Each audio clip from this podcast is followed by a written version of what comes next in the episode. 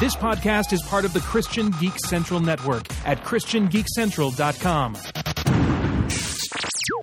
Strangers and Aliens, episode 119 The Seven Deadly Sins Lust. Welcome to the Strangers and Aliens podcast. strangers.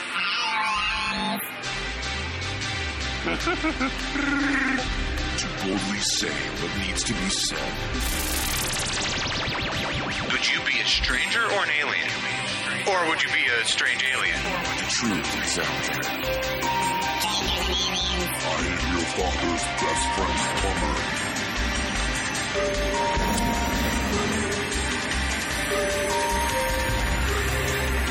Superman. Wonder Woman. Heroes, villains. Captain Picard versus Captain Kirk. Do you think there's room in sci-fi for God? The very first thing that God did was that He created something. So we have a creative God.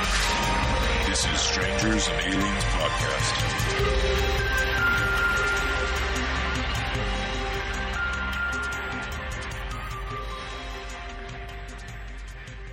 Hello, welcome to Strangers and Aliens, the reunion episode. I am Ben Avery, and I have been joined by my two co hosts who I feel like I have not talked to in a while. That would be Steve McDonald. That's me, everybody. and Dr. Jace O'Neill. That is not Steve McDonald. That's correct. And I expect Steve to say something like that, but um, Nice. And- I it up a little bit. and we are here to talk about science fiction and our Christian faith. And in doing so, for this episode, we are doing uh, yet another of our Seven Deadly Sins series, which are happening more and more sporadically. But there's only seven, so we'll get Yeah. through them eventually, right? Eventually. So today's topic. Who would like to introduce today's topic? Steve McDonald would. Today eh, we are examining the um the Deadly sin. sin, the deadly sin of lust. Yes. Yeah. and um, we also like to uh, get into the, the seven virtues. So we're not just doing the, the bad one. Um, and when uh, let's see, and when I look at the one that goes with lust is is chastity or abstinence. Is that what you guys find? Is that what you guys would say? Um I, I came up with something slightly different, but you know, chastity is is, yeah. is Well, well, I mean, the chastity or abstinence is the actual. Chastity is the classical opposite. Yeah. But, you know, it depends on how you define lust. Well, I, I think it also, depending on how you define lust, also d- will determine how you define chastity or, like I said, uh, abstinence. right. But we do need to define lust. I think that's the first thing we need to do. Uh, as our, our usual outline for these episodes are we define the sin, we define the virtue, and then we give some examples of the sin and some examples of the virtue from science fiction and fantasy. And then we talk about some of the scriptural teachings and some of the personal applications. And I will, of course, have a quote from C.S. Lewis. so, um, so let's start out by defining it then. Uh, Dr. Jace, would you care to to start with the definition, and and we'll see if we agree or Sure. or want to add to that. Well, again, it comes down to classical definition, and you know, you could go from a biblical perspective of porneia and talking about what that looks like. But the traditional uh, is lust or lechery, which is basically an intense desire. Um, it can often be referred to um, as a lust that involves an intense desire for uh, sexuality, money, even food, fame, or power. There's a, a lust. It's basically a consuming fire, uh, a consuming desire that can never, that can't be quenched. Yeah, it's interesting you bring up the consuming fire because that's kind of how um, Dante's punishment for lust works. Is um, there's kind of this wind of of fire kind of thing from what I remember. Um, that was just kind of constantly like a whirlwind wrapping you up and, and burning away the lusts that you have. Um, Steve, uh, is that how you would define as well? It's a good definition. I won't take anything away from it. What I would add is um, like coveting is the sin that goes with stealing. Um, lust can also be the uh, the sin that goes along with um, all forms of of uh, horrible, terrible things like rape and things like that. So um, I see it sort of as a stepping stone, but still, you know, a bad a bad stone. Yeah. Well, I, I kind of look at lust as gluttony part one. You know, the, the the first step toward gluttony is this kind of desire, um, and this is overcoming desire. It's Right. it's desire that overcomes your reason or your your your um, usual regular thought processes, um, where you're just constantly you know desiring this thing, wanting this thing, and yeah, going beyond. I mean, the sexual um, angle of things for me is is the one that you most often think of when you think of lust. But um, but at the same time, you know, it, it can it can really go beyond that. And yeah, so I I, I think then we all kind of are on the same page for that. Um, so I, I think we might as well just jump right in. What do you guys say? Let's do it. as far as the definition goes. Um, Let's let's talk about some examples then, because um, I was the uh, the first thing that came to my mind when I was thinking about lust. Oh, it better not be my first one. I don't know. I, I, I don't know because this is not what I thought it would be. Okay. Uh, it was Zeus from Greek mythology. oh yeah, no, just- that was not where I was going. That guy is constantly desiring things, especially desiring things that he shouldn't be desiring. Um, Right. Yeah. You know, constantly desiring women who have no power against him, um, who are not his wife. Um, and it causes all kinds of problems for basically the entire universe. Um, because he and Hera are, are kind of at odds, and you know Hercules is born out of that, but also you know there's women you know who were turned into trees, and he would you know chase them around the world until they just you couldn't couldn't run anymore or whatever. And and so he's he's destroying people's lives with his desire, and he's destroying his own life with his desire, and he just doesn't have anyone or anything really keeping him in check. Um, and so, if you want an example of of lust, just you know, to the extreme, uh, Zeus was the first one I thought of, and I was surprised uh, that that was the first one I thought of. I thought it was going to be more. The first thing I think would be really something sci-fi, you know, or whatever. Well, Right. I, I, I- it was very the very first, which actually this first one uh, actually led to several others because there, there's almost almost an example in every incarnation. But the very first thought I when we're talking about this was Captain Kirk. ah, I, you know what? He didn't even cross my mind. That's really, really Yeah. interesting. I mean, he he is the epitome of womanizer, and uh, I mean, if it's a female, doesn't matter. You know, they're they're green. They have five heads. You know, he's he's there, and so that led me to think that almost every incarnation you have a, that type of character. Like in Next Generation, it was Riker. Riker was the, the womanizer. Uh, in in Voyager, it was Paris. In um, Deep Space Nine, um, it was it, this takes a slightly different incarnation in Quark, the lust for for profit.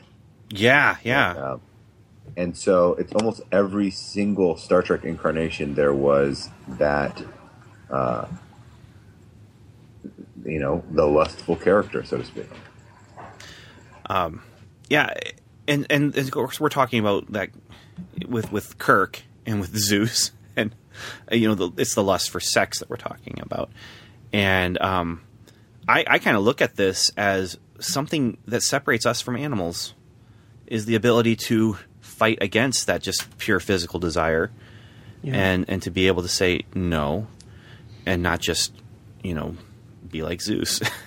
Yeah, go with the, uh, just to go with the basis, you know, oh, I feel this, I have this impulse, so I'm going to act on it. You, you Yeah, actually yeah. have a will, you actually have the ability to say no and, and to make decisions. And so, um, yeah, you're right. It, we're not just mindless animals.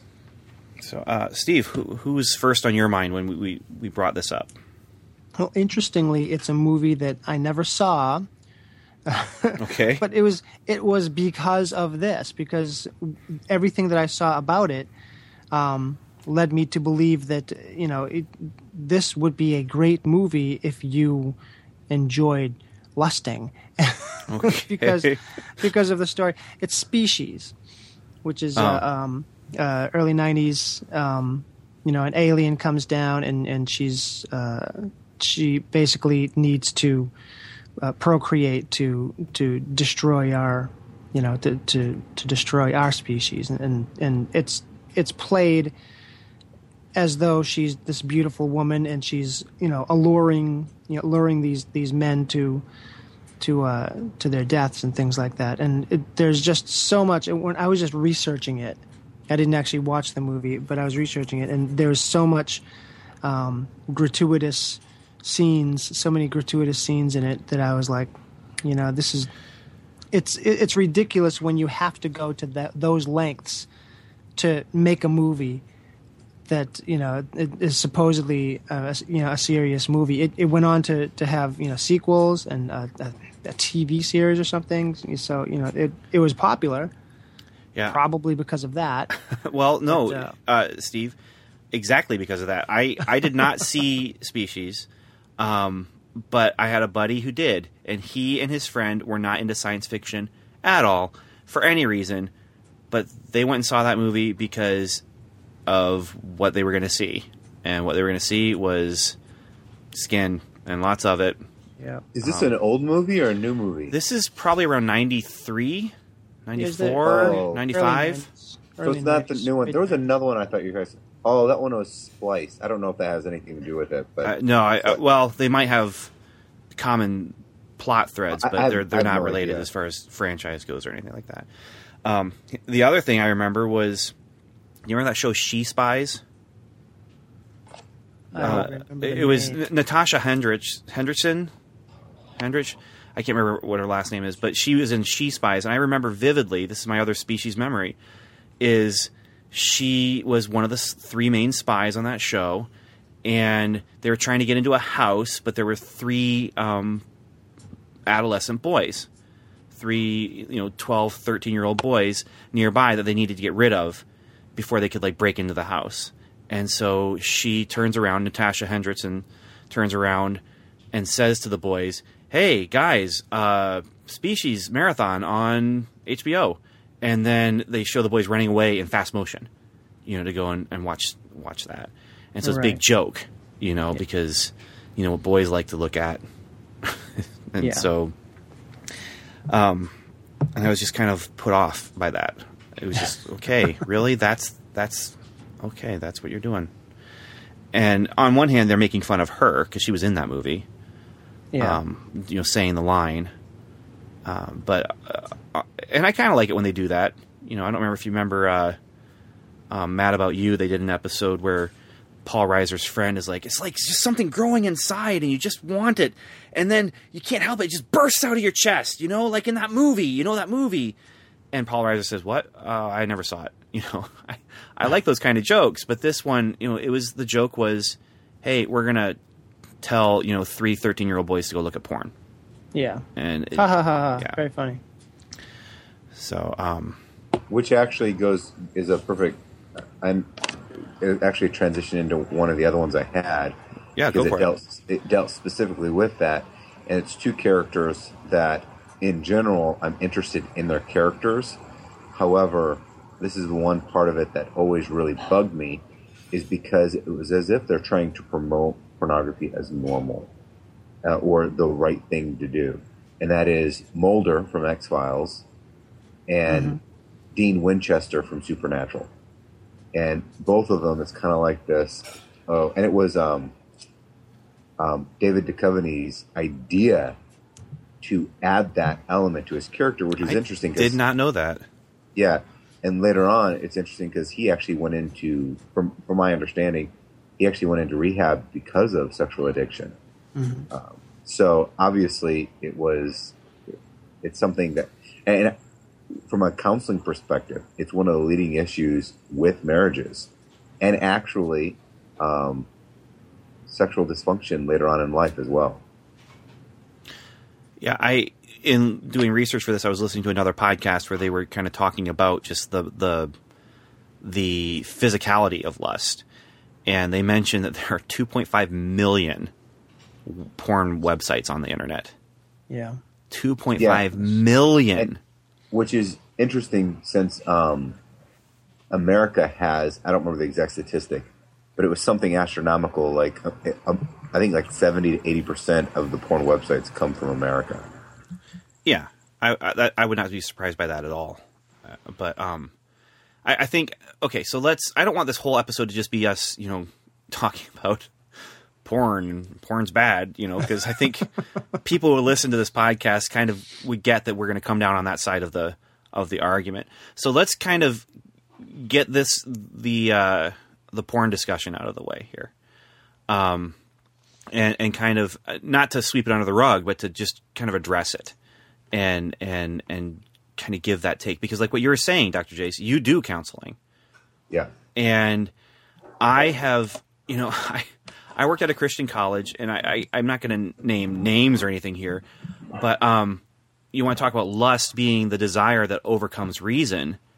Um you know uh, there were people uh, or uh, there's one person in particular that i can think of who you know he was caught because he was looking at pornography on uh, Christian college internet server, and and you know it's it's the kind of thing where why would you even think that you could do that?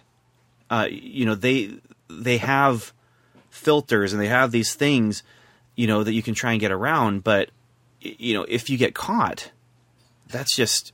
But it, it- he's not thinking straight. He's thinking, Yeah. I want to look at this because it's it's there. So um, actually.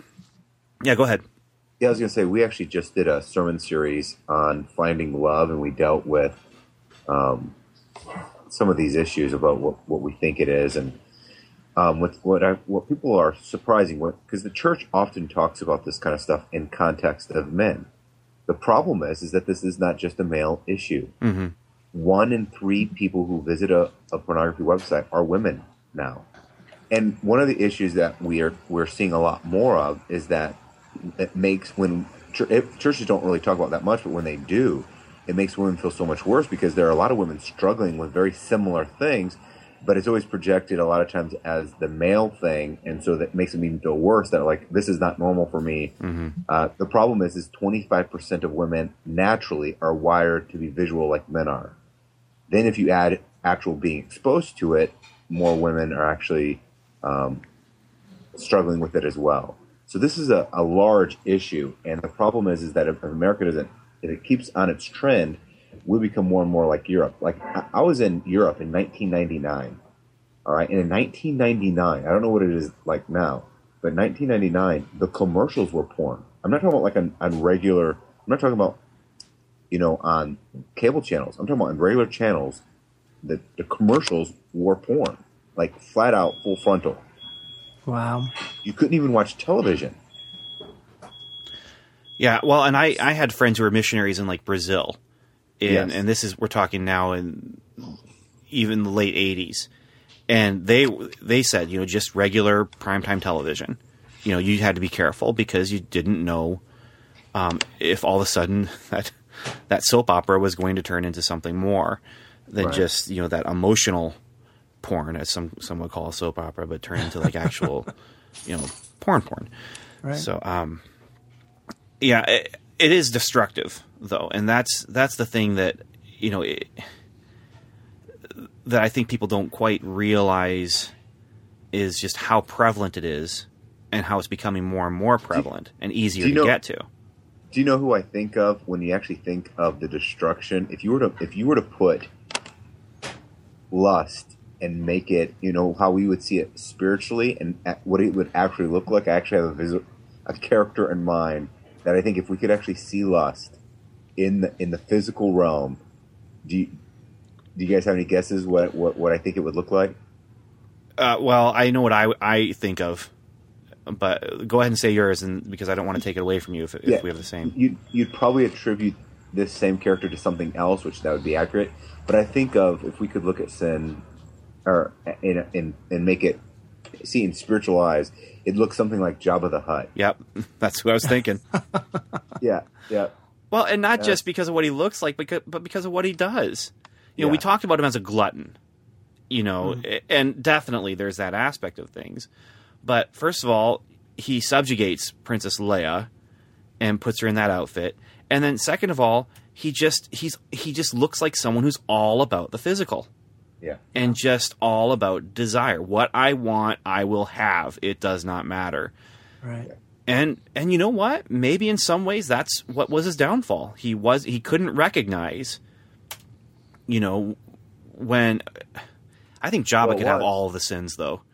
Yeah, But, um, could. Because of pride, you know, he was he his pride just kind of said, you know, I, I'm above you, Jedi, kind of thing. But um, he just didn't recognize when these things were trying to be taken away from him that they could be.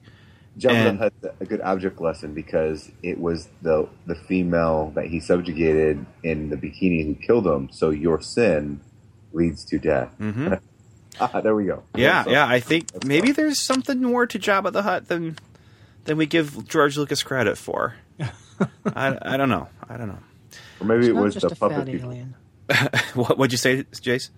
Yeah, it, or maybe it was was it Jim? Who did the the, the Muppetry? The Oh, for for Jabba the Hutt, it was it was a team of people. I don't think Henson was involved in that. It was Frank Oz who did Yoda.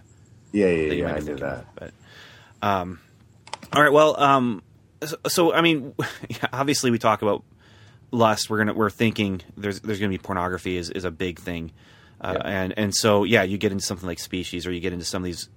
There are sci-fi movies that they just do trade in on those those physical things, and and bringing out you know having the women of the sci-fi movie in skimpy outfits. In fact, Star Trek.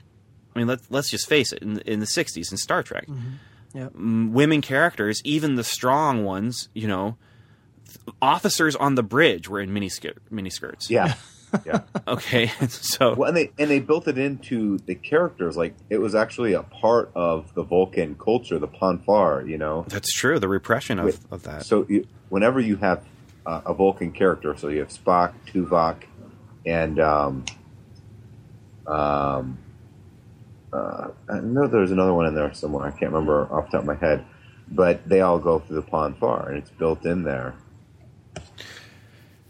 Yeah, well, and that's that's the repression of of the physical desires, and and to the point uh, to of fall, to Paul, I could for Yeah, to yeah. Paul, I, yeah, yeah. but yeah, you're you're right about that. So, um, okay, so Steve, do you have another another case study for us? Um, I would say uh, something that oddly, you know, it was uh, about 30 years ago that it came out, but um, it just it sort of predicted this with the whole computers and you know the the, the perfect woman type of a, a, a scenario is weird science.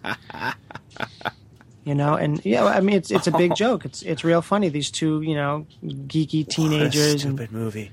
and they, they create this woman on their computer and through you know weird science she becomes real so it's like what else would you create a woman for you know it's not like they were trying to recreate their mom you know who passed away or you know their sister or something like that no they create you know a bombshell so um, Yeah, yeah. Uh, didn't they even use like a Barbie doll body as part of the the think so, matrix yeah. that they put in there? yeah And yeah, I had forgotten about that movie. Uh, and actually, probably after tonight, I'm going to forget about it again.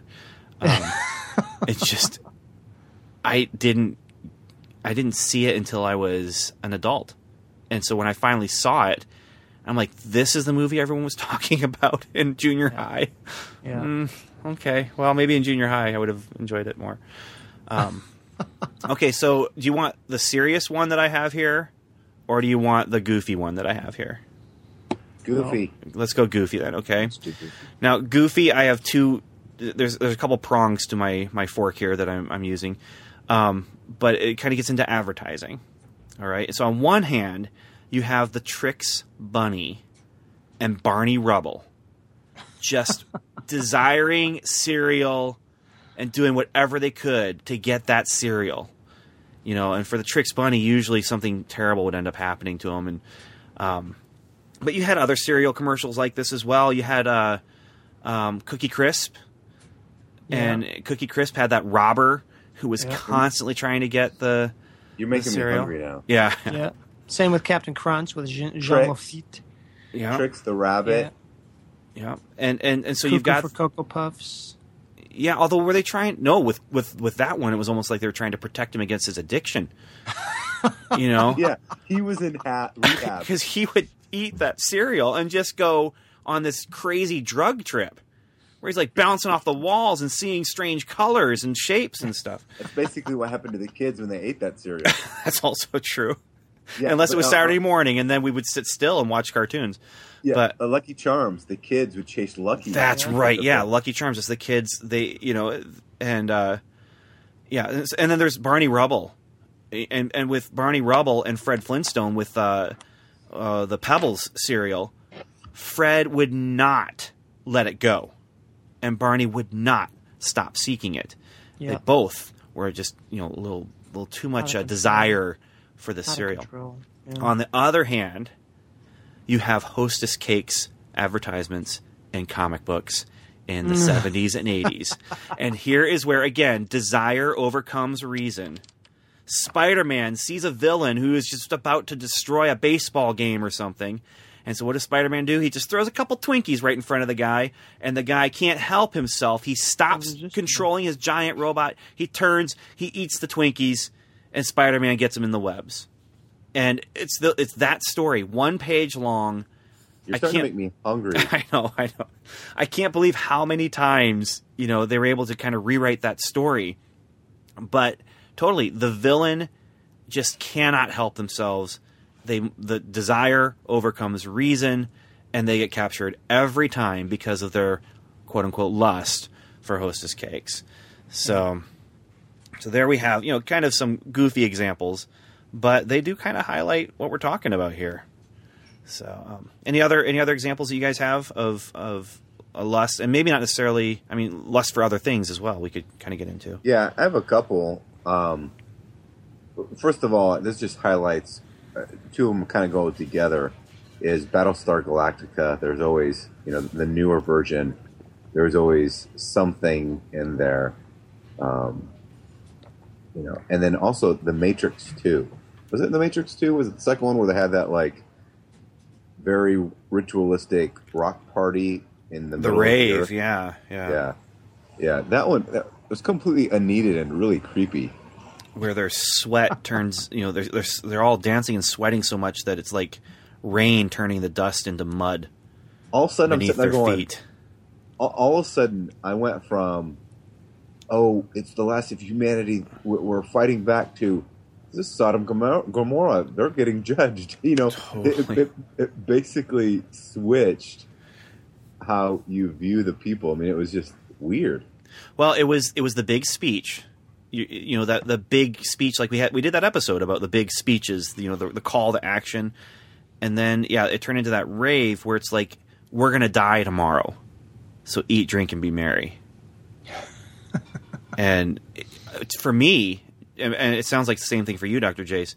I'm watching, and all of a sudden I'm like, what what movie am I watching? What what kind of movie did I just get into here? Yeah, it's like, I mean, it's like they forgot how to write. I mean, because when you people do that, you don't empathize for them.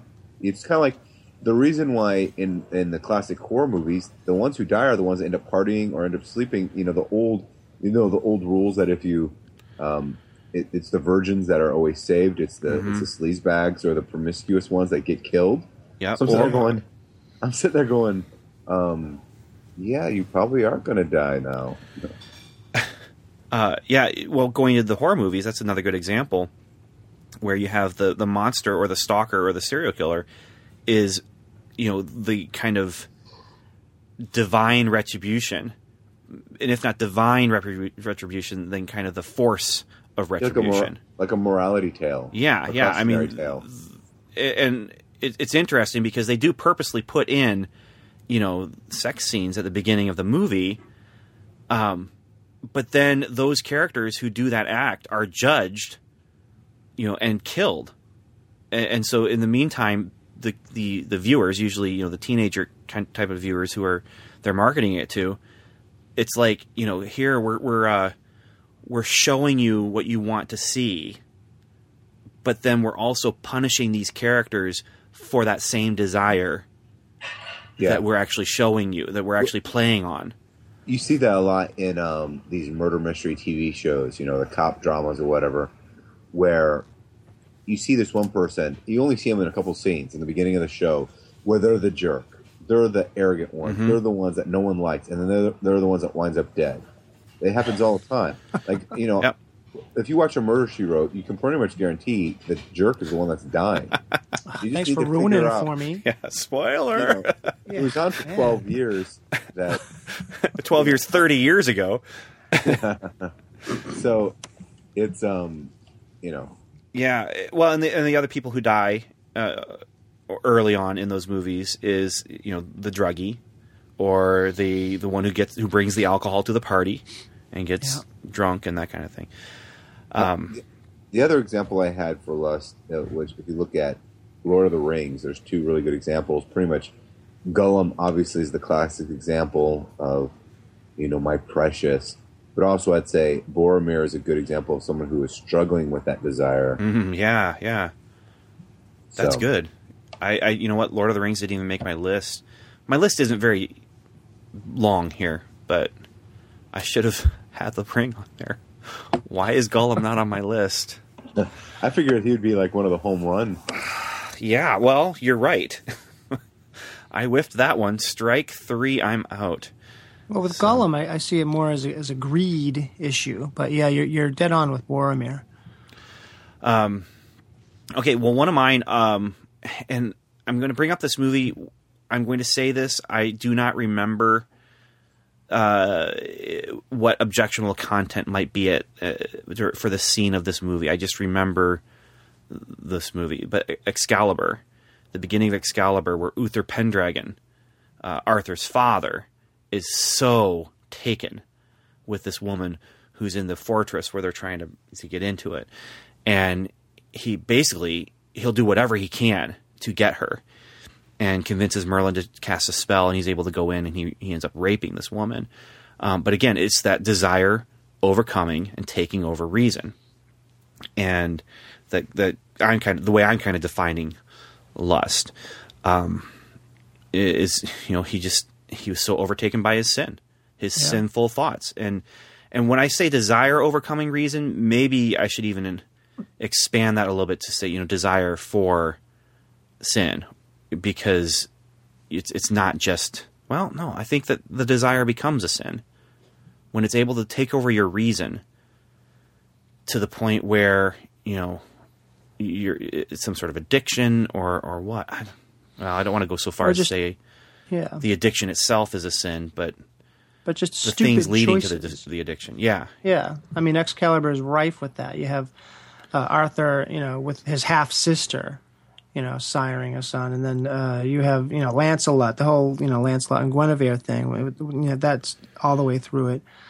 and so and then in the Arthurian legend yeah, you know you have you have to have uh, almost every version of the legend until they start trying to strip away some of the spirituality has the pure knight in Gawain is it mm-hmm. um the, the who's the pure knight who's the one yeah maybe it is Percival but it, who's the one who can take the cup or who's the one who can find it um you know who can save Britain you know it, it- it's Right. all of these sinful things bringing bringing Britain down but then you have this pure character this chaste character who abstains from the lust And, right. um, that kind of takes us into the, the next step here but um, uh, Steve Dr. Jace do you have any more you want to share I've got I've just just a couple more that I wanted to, to share No, but- I pretty much went through my list. okay well, I have I have one which it's you know we we talk about this movie all the time, the uh, the Forbidden Planet, and uh, you know Mhm. a lot Yeah, of yeah. people remember remember you know it's it's it's the monsters from the id it's it's the id and uh, you know it, it at one point in the movie they're they're just you they they're at their end they're they're trying to figure out what's going on. And uh, you know the Morbius says you know that it is it, it's an it's obsolete. It's an obsolete term. It used to uh, uh, describe the the subconscious mind. And um, and he he says you know he's he's flummoxed because he doesn't understand what's going on with himself either. Because you know it's it's his subconscious mind that that's that's you know basically resurrecting this thing and uh, the commander says you know but like you they forgot one deadly danger their own subconscious hate and lust for destruction and it's that you know that that twist there and Morbius still can't still can't fathom it. You know, it it it's, it proves to be his downfall. You know, but he's it's that that subconscious hate and subconscious lust for destruction that so many people even you know nowadays and, and all throughout history have have have been victim have fa- fallen victim to you know they, and it's their own their own doing Yeah. And Steve, we talk about it a lot because it's worth talking about. yeah. And that's one of those movies, you know, pre 1960 that I would say every science fiction fan should try and watch it. Um, and, and just so you can see it on one hand, but also to experience it and to enjoy it. I mean, it's enjoyable even now to me. yeah Um, Uh, here's another one that we bring up all the time, though, Steve, and that's Frankenstein. Um, I look at Dr. Victor Frankenstein's lust for knowledge right um, that overcomes, and, and he's willing to do whatever. Doesn't matter, Mm-hmm. you know. It doesn't matter that it's morally dubious. So. and then the other I- I- one, oh, go ahead. I actually just remembered one that actually made me made it was very creepy.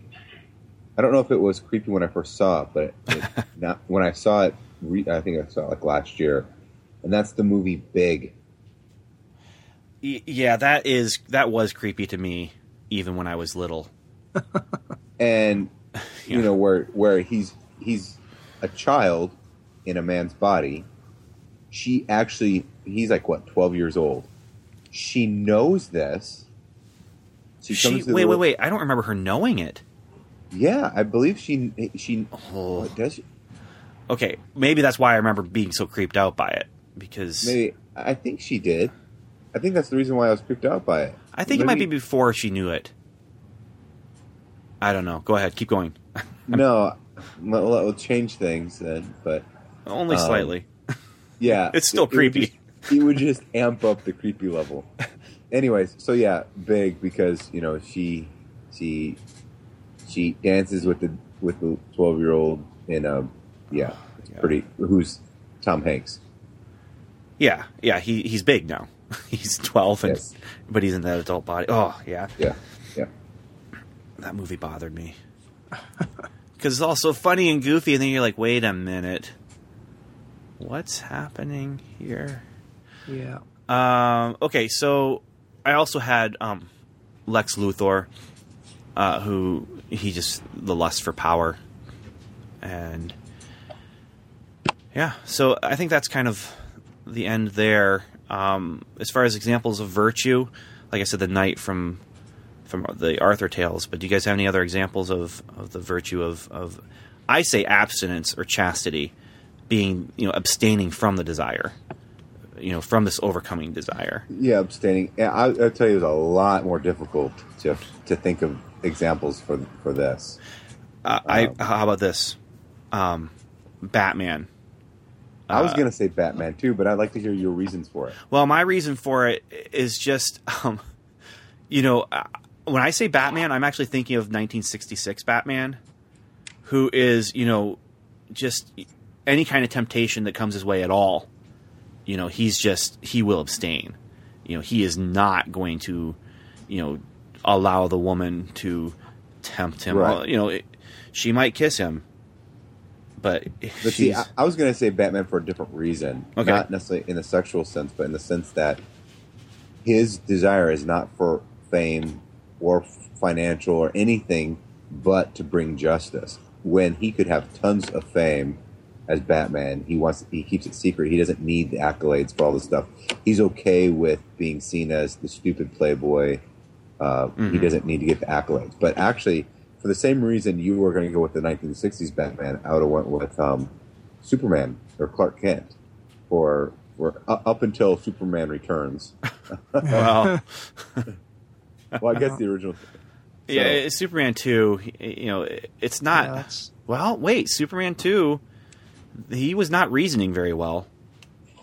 There's a lot of problems that he caused because he decided to lose his powers for her. That's yeah. Um, Well, there's a you can. It depends on how you how you look at that, but Superman in general, like the comic books, is usually the do-gooder, the Boy Scout, Clark Kent. Uh, otherwise, I would go with the Kents in general, just the the. Um, but but yeah, Superman Returns. We pretty much know what happened with that. yeah, unfortunately. Yes.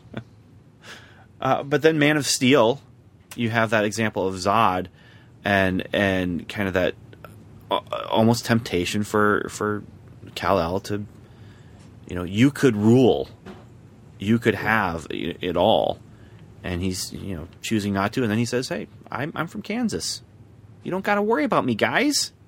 I'm I'm basically a god walking around here, but I'm I grew up in Kansas, so obviously." I'm not a problem to you. Although we'll find out how much of a problem he is for Batman. so, um, Um, Another one I, I actually had was. Um, did, did you have one, Uh, Steve? You haven't given one yet. For chastity, well, for the yeah, Yeah. for the virtue, the opposite. I would I, I sort of go to agape as the the virtue for lust because with lust it's it's you know and it's a taking. It's a desire to to take. And with agape it's that that full assent to give you know? It's that giving love that just it doesn't demand anything in return. The same way lust doesn't want to give anything in return. It just wants to take 100%. So I, I sort of, you know, So you flip have an it- example of that fr- Flip from it that way. from the Uh, sci-fi let's- fantasy realm that we're in here. Yeah, let me see. Well, um, I don't know how far you guys are through them now, but the, the Harry Potter, basically the main theme uh, goes to agape. Um, and, uh, uh, you know, it's just a, it's, it's just a wonderful way that uh, J.K. Rowling uh, has woven in that, that Christian mindset throughout the books and throughout the uh, the stories. Um, you know, Harry is is always, uh, almost always, uh, you know, just being that that that giving, that self sacrificing, that you know, all the time. And sometimes he knows he's going to die, or to his best, to the best of his knowledge, he's going to die if he does this thing, and he knows he has to do it, so he does it. You know, so it's it's just this, you know, these little wonderful twists she puts in to to you know to bring that character to its his ultimate fruition.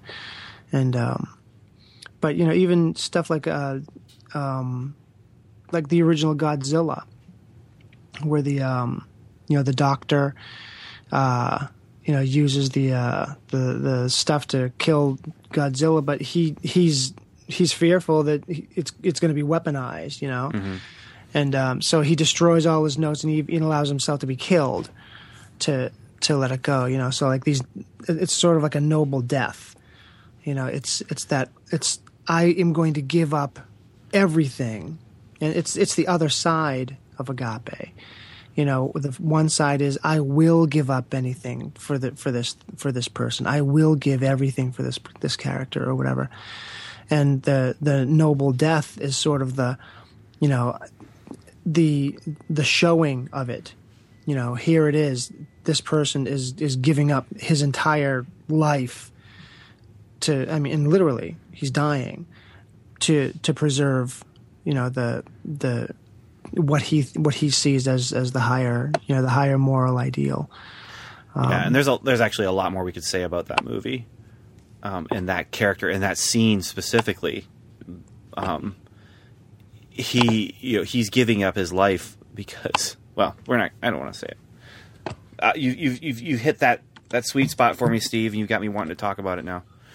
So I, I- I'd say Should do a for for. Yeah. for a, for a similar for in a similar vein is Arwen from Lord of the Rings, she's given up immortality to to love Aragorn, Yeah. and um, you know she's sacrificing. But I have another one which I I can't remember the, the later series, but I know early on Worf from Star Trek, he he did not want to. There was a woman, another Klingon, and he didn't want to go and have a sexual relationship until they were married. He had a very strong sense of honor, and so I think that kind of went the way of the dodo when him and Deanna Troi got together. But um, but initially, he had this very strong sense of honor to do the right thing, and uh, the opposite of Kirk. Actually yeah. I mean, you- Anti Kirk. Okay, so let's let's step into the, the, the kind of the fourth area here. Um, we defined it. We've talked about examples of lust and um, the virtue from sci-fi and fantasy. Let's talk about some of the scriptural teachings and some of the um, the just uh, practical, I guess, um, uh, ideals and ideas about about lust. And and I, you know what, I I could decide I'm just going to go first because I'm talking right now, but I'm going to go ahead and turn it over, even though you're probably going to take mine. So, Doctor Jace, uh, why don't you start? What do you want me to do? I want you to start with some scriptural application, man, Oh, okay. because Well- I'm, I'm, I'm turning it over to you so you can go ahead and and be first and, and take mine. Okay, well, I don't know what, what, what yours is, but Matthew five twenty eight. There you go. I say to you that uh, everyone who even looks at a woman with lustful intent has already committed adultery with her in his heart. And I think the intent here is that before you know, don't don't just assume it's an action. There's also you make a decision early on. Uh, people say, um, an example. I talk with young you young people all the time. They have this problem. They go, "Well, is it wrong to notice if someone's attractive?" Well, no. I mean, if someone's attractive, they walk into your line of sight. You can't control they've walked into your line of sight. However, you do have control over how long you look, and you do have control of if you look again. And, And- you also have control over what you actually think when you look. Yes, exactly. But you know, when you're talking with college students, they're trying to figure out what is the, you know, they, some of them are so trying to justify even the smallest behavior, and some of them, if they even think, oh my gosh, someone's attractive, they think that they've just created you know the worst sin possible. So I think that, you know, as you were saying earlier, Ben, that um, it's really important that people understand this is one of the things that separates us. We are not just animals. We are not just uh, going off of these instincts and just going off of every impulse that come. If we went through every, if we if we responded to every impulse we ever had, we'd have a lot more people in prison. We'd have a lot more people um, in a lot of other situations. We'd I have mean, a lot I'm more sure- people. Yeah. Yeah, yeah, we'd have a lot more people. Steve Or maybe probably not. Be, Steve would definitely be in prison. I'd be dead. his murderous rages that he holds in check. Um, yeah, my shop teacher, I've brought him up before, Mr. Whiteford, but he always used to say, You can't help that first glance, but you can help the long gaze. And it really goes along with that Matthew 28. See, I knew it. I, I knew it was going to be, uh, one of you was going to say it. And I, that's why I gave it to you. You know, I'm, I'm not, I'm not, I'm, I'm not bitter. I'm not angry. Well, for me, it was uh, 1 John two sixteen, Okay. which is uh, King James version because I, I I do like the King James. But uh, for all that is in the world, the lust of the flesh and the lust of the eyes and the pride of life is not of the Father, but is of the world. And it's just you know that the the lust, the flesh, the eyes, the pride of life. You know, there's a, a Christian band called the 77s, and they have a song called The Lust, the Flesh, the Eyes, and the Pride of Life. And it, it just follows it up with uh, drains the life right out of me. You know, it's like just that that wanting this idealized version of what you think is life, what you think is going to make your life better, is draining the life out of you. You know, it's just it's it's scary. You know. Okay, so my second go to is Job 31 1. And we've all heard it before. I made a covenant with my eyes mm-hmm. Yep. not to look lustfully at a young woman. Now, what he's doing, it, it kind of gets taken a little bit out of context. Um, you know, Job is kind of talking about, you know, I haven't done bad things. You know, I have, I'm not a bad person. I trust in God. I love God. I, you know, take care of my fellow man.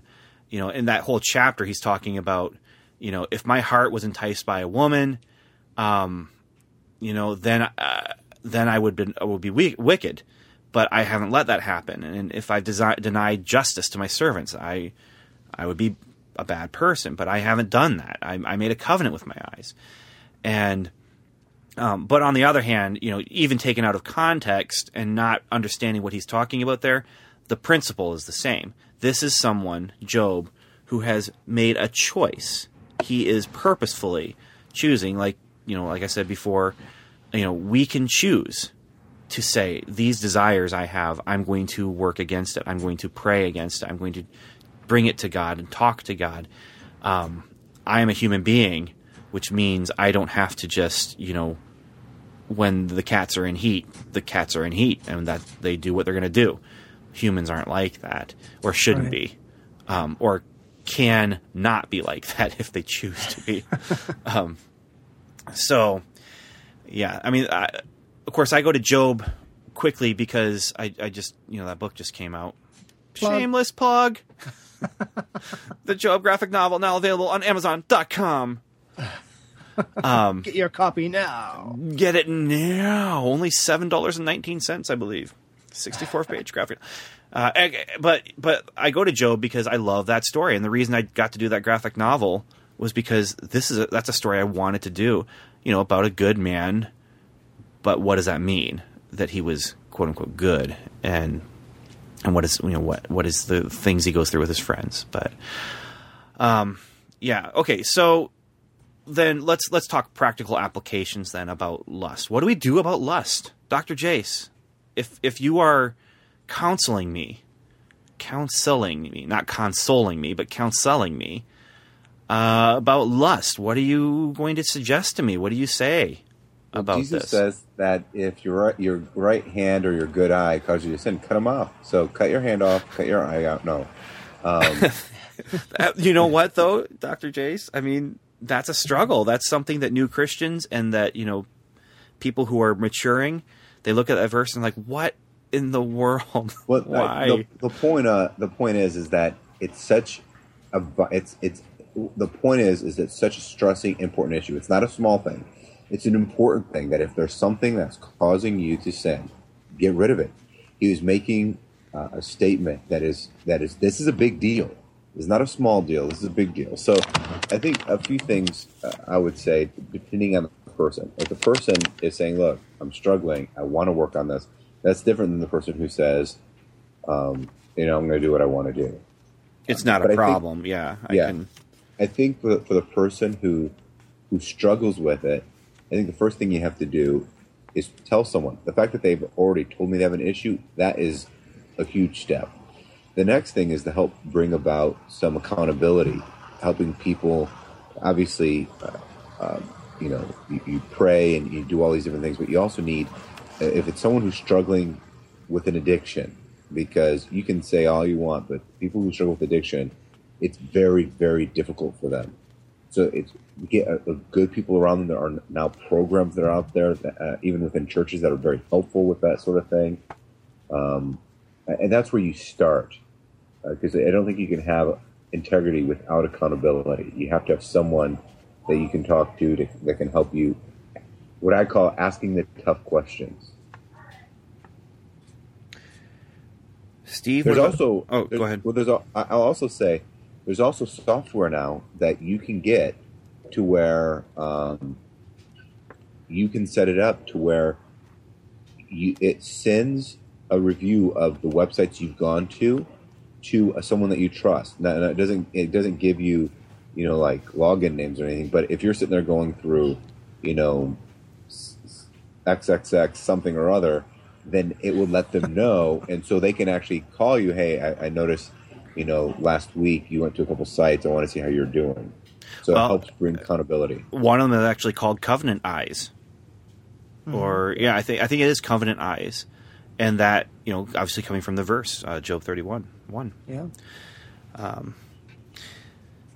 So, Steve, what what what what thoughts do you have here about just kind of the practical application and and, and the the living it out part of, of this episode of this topic? Well, I would say if chastity is the the the virtue, then the the way to accomplish that, I think, would be through the agape, which I've I've sort of you know put forth as my my answer to it, um, and uh, the surrounding verses to uh, to the one that I gave um, about the lust, the flesh, the eyes, and the pride of life. First John two um, give some just applications for it. Just you know, it says, uh, "Love not the world, neither the things that are in the world." And then uh, that was uh, part of fifteen, and then in part seven and part of seventeen says, uh, "He that doeth the will of God abideth forever." So, don't love the world. Here's something not to do, and here's something to do. You know, don't love the world, do the will of God, and uh, if you can put that in, in perspective and put you know the entire world that we that we know into the perspective of uh, you know it's there's a lot of sinful stuff going on um, then you can you can you know the, the, God can help you overcome that um, if you're going to to continue on and you know lifestyles of sin and and flirt with it and uh, you know think that it's not going to affect you then you're going to be in trouble. And I also think there's some practical things to do. First of all, um, you know, uh, you look at some of the biggest areas where people struggle. Like, for instance, people like to go to the gym. Well, if you go to the gym and you can't help looking at the beauty, the pretty people, um, don't don't wear your glasses or contacts, or work out at home if you got to. Yeah. I, you know, I don't wear glasses or contacts. I'd never thought of that actually being a help. That is awesome. Yeah, you, you, Yeah. you sit there and go.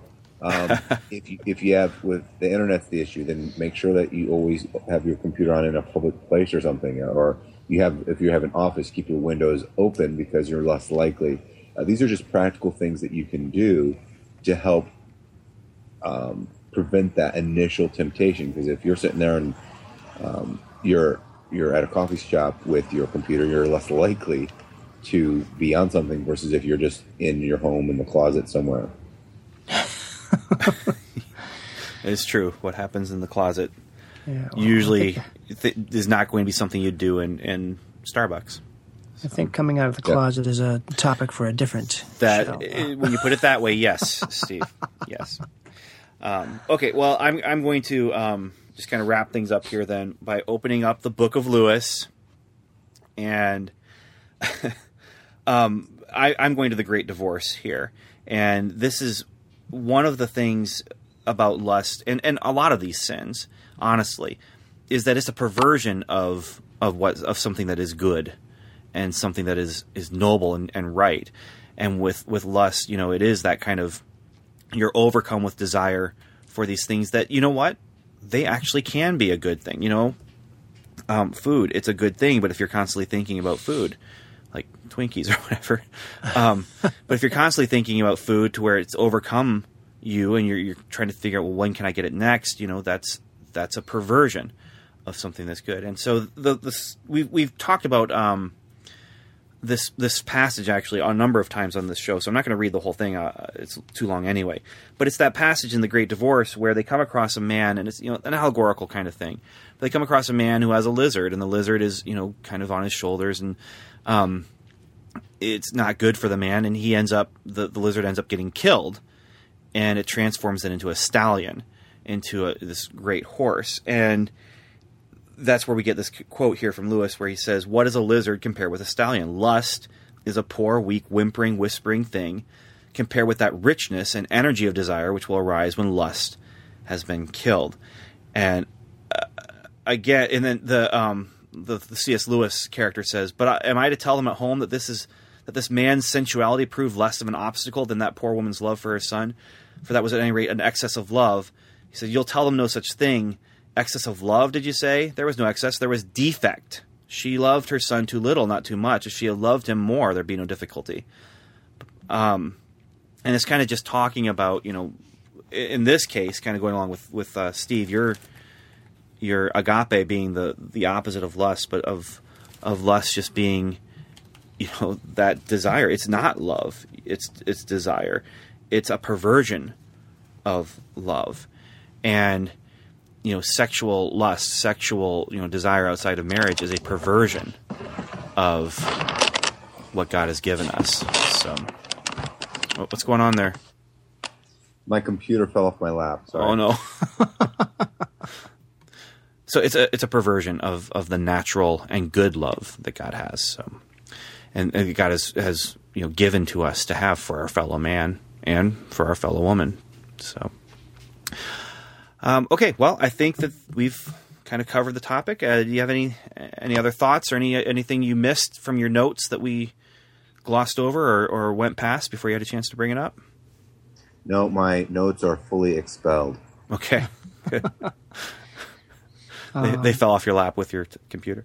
Yeah, yeah, yeah. Um, I think Steve- I think I had too many notes. okay. what I will say is, I'll throw this one in there. Is uh, uh, the perfect movie example of agape is Aslan in Lion, the Witch, and the Wardrobe. Um, only because Yeah, he doesn't count though. He's like the movie allegory of Christ. I mean, He is, but it's it's a fantasy story. It's all right, all right. Christ is not an actual lion, you know. So let's let's just put it as that. I'll give it to you. You, you okay? All right. yes. He, he's the Lion of Judah. Yeah, but he's not an actual lion. Yeah, you know, it reminds me of that Carmen song where it's talking about, you know, in the Bible it says he'll protect us with his feathers and his wings, but that don't mean that God's a great big chicken. He said, "Don't you see? You have missed just who Jesus Christ said that he is." Um, okay, You're gonna wrap it. no, this was before rap, so this was before Carmen had to put rap in every one of his radio singles. Yeah. So, all right, guys. Well, thank you very much for joining me and returning to the microphones, Dr. Jace. Always good to have you back, and uh, I, I, we we save the good the good topics for you when you're on with That's, us. that's so good. That's good. Or, or is it just that, you know, we do better when all three of us are together? The topics are more interesting when we're all three together. uh, sure, you, you can say that. That's good. Yeah. We'll go with that. So, well, we will talk with you again soon. I don't know what our next topic will be, but um, if you I, I hope it's mine. But uh, Yeah, if you have anything to add to this conversation about um, lust, maybe some examples we missed. Obviously, we were not exhaustive. We these yeah, but It might have been exhausting. but if you have uh, something to add, we would love to hear from you, and we re- always appreciate hearing from you. So thank you for listening. And you guys want to say farewell or a variation Farewell. thereof? Fare thee well. And God's Maybe- what? got nothing. Okay. Hey, And- wait, nothing. and Godspeed.